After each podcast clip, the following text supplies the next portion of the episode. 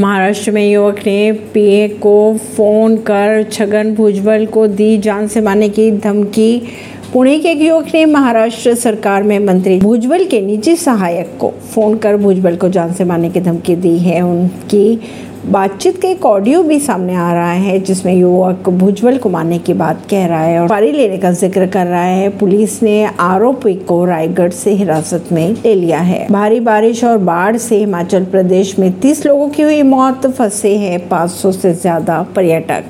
खबरों की अगर माने तो हिमाचल प्रदेश में भारी बारिश, बाढ़ और भूसंकलन के बीच कम से कम 30 लोगों की मौत की खबरें आ रही है। सामने खबरों की अगर माने तो बारिश और भूसंकलन के कारण लाहौल स्पीति के चंद्रता पागल नाला और अन्य स्थानों पर तकरीबन 500 यात्रियों के फंसे होने की भी खबरें आ रही है। सामने राष्ट्रीय राजमार्गों की अगर बात की जाए तो कुछ हिस्से भी बाढ़ में बह चुके हैं। लगातार हो रही बारिश की वजह से प्रदेश भर में भारी नुकसान हुआ है। बीते दो दिनों की अगर बात की जाए तो उनतीस लोगों की जानें चली गई है।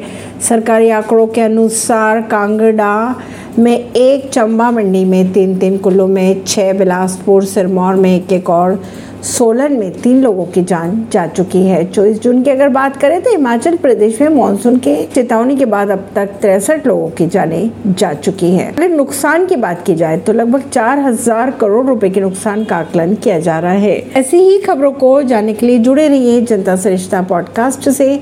परवीन दिल्ली से।